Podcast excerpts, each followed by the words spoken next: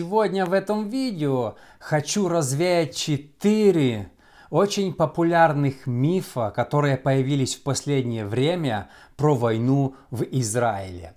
Э, друзья, всем привет! Роман Савочка здесь и добро пожаловать на Штунда ТВ. Когда Чуть больше недели назад, 7 октября, началась эта страшная резня в Израиле. Появилось очень много мифов, и даже среди христиан, которые называли разные причины, почему это произошло и происходит.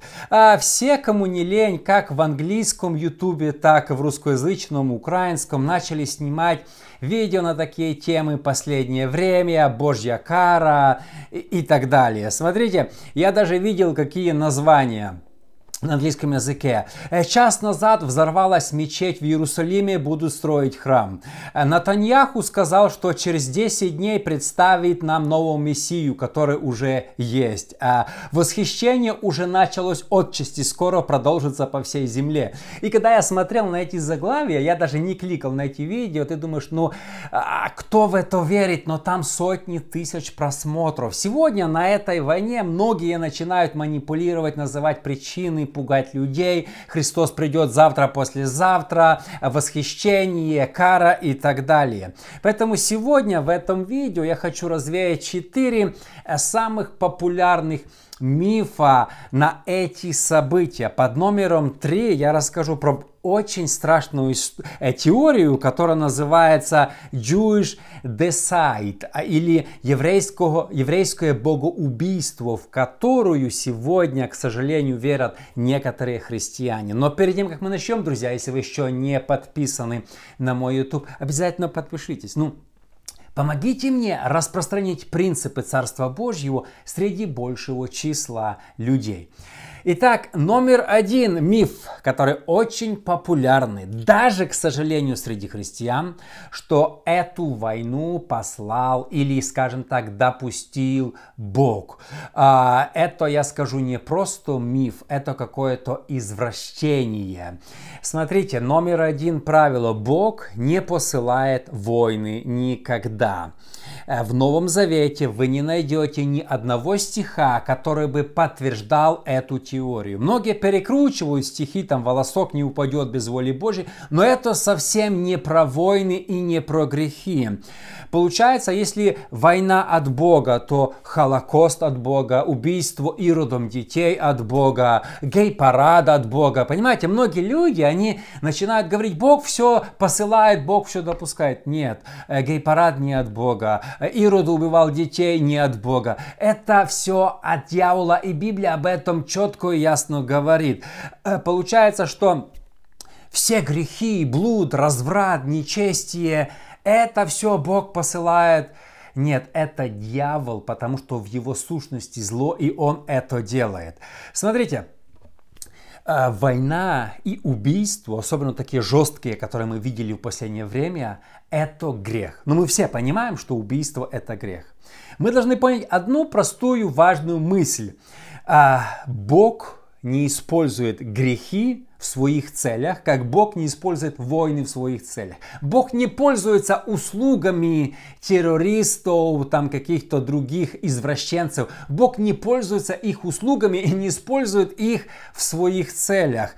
А, Бог не посылает убийц в дома чтобы они убивали детей, женщин, стариков и так далее. Бог не пользуется этим. Мы должны это четко, ясно помнить и понимать. Я об этом очень часто говорю, но читая комментарии под своими видео, я вижу, как, вижу, как христиане говорят, а нет, а все равно. Война в Украине Бог послал, а война в Израиле Бог послал. Их, у них все, все это зло они приписывают Богу. В Библии написано Иоанна 10.10, 10, что вор приходит украсть, убить и погубить. Убить это дьявол, это это вор. Смотрите, грех противен Богу. Бог святой. Слово святой означает отделен от греха. Богу грех противен, он не использует его, не пользуется услугами греха, то есть войны. Если вы в это верите, это ересь, вам нужно за это покаяться.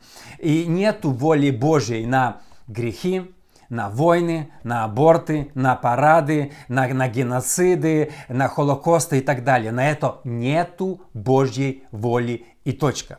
Номер два, распространенный миф, похожий, но немножко другой – Бог наказывает Израиль за конкретные грехи, которые он совершил в последнее время. И мне многие даже писали причины, какие это грехи, за которые Бог так жестко наказывает Израиль. Например, на фестивале Терранова, где пострадало очень, было убито больше 200 человек, танцевали возле статуи Будды. Мне одна пишет, ты посмотри, в какой одежде полуголые там танцуют. Вот Богу это противно, он и наказал. А кто-то мне писал, в Израиле раз разрешены однополые браки. Это единственная страна на Ближнем Востоке, где это разрешено. Бог терпел, терпел и решил наказать. Смотрите, если бы Бог наказывал страны за их грехи, ему пришлось бы стереть с лица земли ну, наверное, полмира уже не было бы на карте. Мы бы листали глобус или э, вращали, а там везде был бы океан. Потому что очень много греха по всему миру. Есть 52 страны, где Библия запрещена. Есть сегодня страны, в которых за принятие христианства смертная казнь, где убивают Божьих детей регулярно. Если Бог наказывал за грехи так моментально, Он бы просто уничтожил потопом эту землю уже давным-давно 10 э, раз. Смотрите, э, беспредел, разврат, насилие, убийство, разные пары, парады есть в каждой стране. Мы не знаем, в какой стране это больше, в какой меньше, и не в наших, это не наше дело судить. Это не наше дело решать. Вот Бог наказывает, я точно знаю. Это Он наказывает Израиль. Если вы так говорили, вам нужно покаяться, что это специальный Божий гнев уже изливается сейчас на Израиль. Просто вы знаете, люди часто говорят это, они за каждой болезнью, за каждой войной видят наказание Божье. Но если бы это коснулось их личной жизни, детей, они бы пели другую песню. Так кто-то заболел, Бог наказывает. Война началась, Бог наказывает. Они даже указывают грехи. Кстати, еще раз, когда началась война в Украине, полномасштабная, полтора года назад, эти же, наверное, те же самые люди, они тоже уже знали, за что Бог наказывает Украину. Там за слава Украине, за, за гей-парад в Киеве, за какие-то еще другие эти. Они все всегда знают. Бог все у них наказывает. Вас может однажды наказать за ваши грехи. Нашлись такие связи святые, знаете. У других видят эти, а сами такие святые, что сегодня готовы пойти на небеса. Если Бог наказывал вас за ваши грехи, возможно, вас уже не было бы давно в живых. Он бы просто истребил. Номер три. Серьезная теория, которой хочу вкратце сегодня коснуться, хотя для этого нужно снять отдельную тему, называется uh, Jewish Deicide, по-английски, или еврейское, еврейское богоубийство. Очень популярная теория, еще помню, когда я был маленьким, она как-то проскакивала даже в нашей церкви, и я не задумывался никогда об этом, когда уже не вырос и начал исследовать, что это полная-полная ересь. Что это за теория? Это такая еврейское богоубийство, религиозная концепция, смотрите, согласно которой евреи, евреи предали Иисуса Христа на смерть и как народ вечно будут нести коллективную ответственность. Поэтому они всегда будут гонимы, будут войны, их будут истреблять. Это Бог их наказывает за то, что они предали Христа смерти. И этой теории есть главный стих, на который они ссылаются. Я прочитаю. Матфея 27, 24, 25. Пилат, видя, что ничего не помогает, но смятение увеличивается, взял воды и умыл руки перед народом и сказал, не виновен я в крови праведника сего, смотрите вы. 25. И отвечая, весь народ сказал, кровь его на нас и на детях наших. Вот они говорят, э, приверженцы этой теории, смотрите, Израиль сам сказал, кровь его на нас и на детях наших. А, и это учение проникло, смотрите, уже в втором веке Юстиан Мученик обвинил евреев в христоубийстве, и это подпитывало христианский антисемитизм, потому что э, на всех евреев как бы видели в них, что они убили Христа Мессию. Но, а, смотрите, во-первых, там перед Пилатом не стоял весь народ. Там не было миллионы людей. Там, может быть, стояло 15 человек, может быть, 100 человек максимум. Вот они это говорили. Это никак не влияло на весь народ, который жил в Галилее, в других городах. То, что было там, вот возле Пилата, ну там было несколько человек. Это было рано утром, я не думаю, что там было больше сотни людей. Если они что-то говорили, то не означает, что вся страна из-за этого виновата. А, а, второе, смотрите, Смотрите, Иисуса распяли наши грехи. Иисуса распяли, ну, люди принимали участие, но если на то пошло, то именно гвозди вбивали римляне. Если кто-то требовал, ну, Иисуса распяли грехи. Он был распят, чтобы искупить нас. Есть такая даже песня, то не гвозди, то не раны, то, то наши грехи сделали всю эту боль. И понимаете, мы сегодня хотим спихнуть вину на кого-то и кого-то сделать виноваты. Это ваши грехи, которыми вы грешили, они распинали Иисуса, причиняли ему боль. А еще а, вина отцов нигде не переносится на детей, тем более за 2000 лет. Они виноваты, потому что там 15 э, человек что-то сказали, и спустя 2000 лет из поколения в поколение передается это проклятие. Где написано? Друзья, ну если серьезно, возможно 5 поколений назад – у вас в роду был кто-то убийца или насильник. Ну, еще до принятия христианства Владимиром мы не знаем, чем занимались наши предки. Может, они были какие-то колдунами, может, они были убийцами, как я сказал, насильниками, извращенцами. Никто из нас не знает. Теперь что? Вы будете нести всю свою жизнь и ваши потомки за грехи. Вы не знаете, какие клятвы и обещания давали ваши предки пять веков назад. Чем они занимались. Теперь что? Получается, даже вы не зная этого, вы будете все время виноваты. Ну, этого абсолютно нет у Библии. Это ересь. Э, Еще, смотрите, э, в Библии нету такого понятия, как коллективный грех. Если, скажем, в СССР коммунисты убивали христиан, Означает ли это, что все жители, которые родились в СССР бывшем, виноваты в этом? Вы скажете, при чем здесь я? Я с христианской семьи, я ни при чем до того, что коммунисты расстреливали христиан, а было убито тысячи людей. Но по этой теории, раз вы жили в стране, которая убивала христиан, то вы будете прокляты на все ваши поколения. Понятно, мы скажем, да нет, это виноваты максимум те, которые это делали, которые судили, которые там исполняли этот приговор. А, люди посторонние, которые не причетны к этому, они вообще ни в чем не виноваты.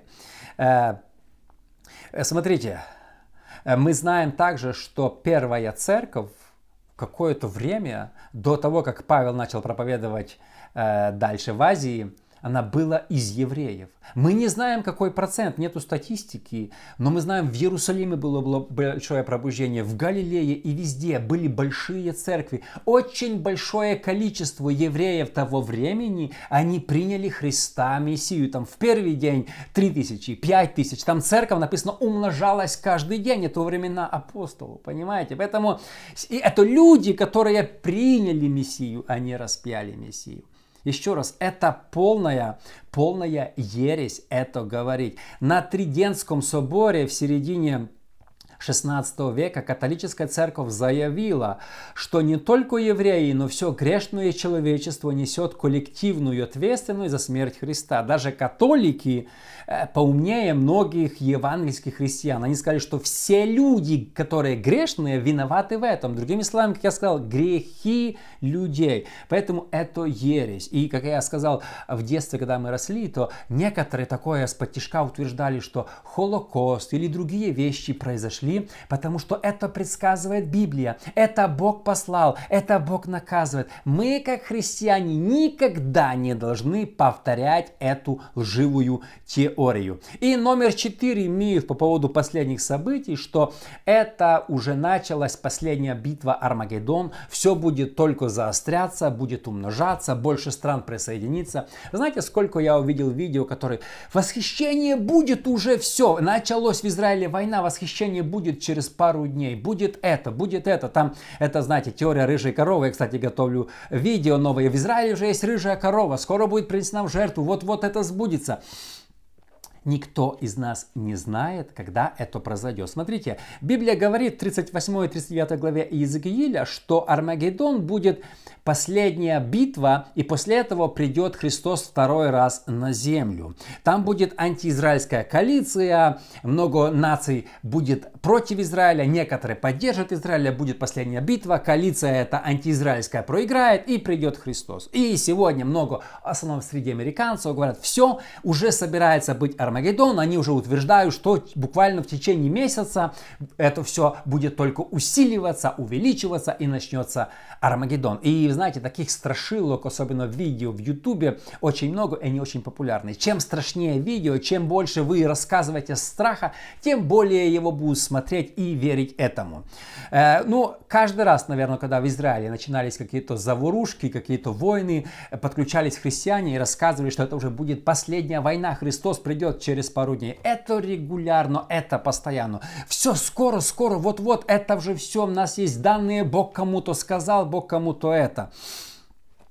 Но Иисус предупредил, что никто не знает ни дня, ни часа, ни столетия, ни тысячелетия, даже Иисус этого не знал, когда он жил на земле, и даже ангелы, которые живут на небесах, не знают, Бог сказал, когда будет второе пришествие, Армагеддон и все эти события, восхищение церкви и так далее. Спекулировать на этом, говорить, что мы сто процентов знаем, это уже это, мы не знаем, перерастет ли эта война в Армагеддон или нет, я думаю, что нет. Почему? Смотрите, нет коалиции, описанной в 39 главе Иезекииля. Там четко описано, какие страны объединяться против Израиля. И пророчество Иезекииля должно воспо- э, исполниться буквально. Все эти страны должны создать коалицию. Этого пока еще не наблюдается. Э, второе, нету еще третьего храма. Я отдельно снимал видео, где Библия предсказывает, Павел говорит, что Антихрист восядет в храме, будет построен храм. Может быть, его могут построить за пару месяцев, может быть, но его пока еще нету. Поэтому утверждать, что уже вот-вот что-то произойдет,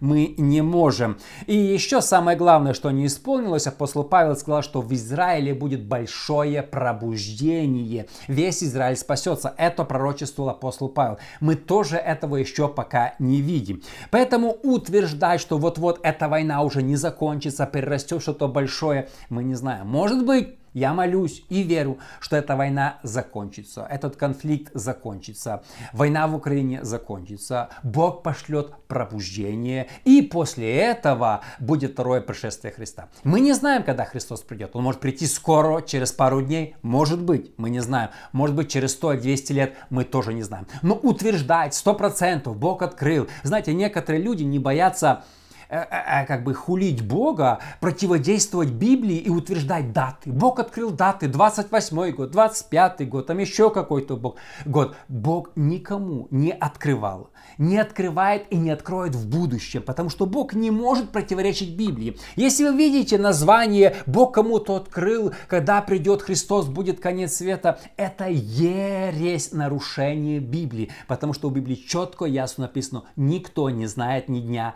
и ни часа».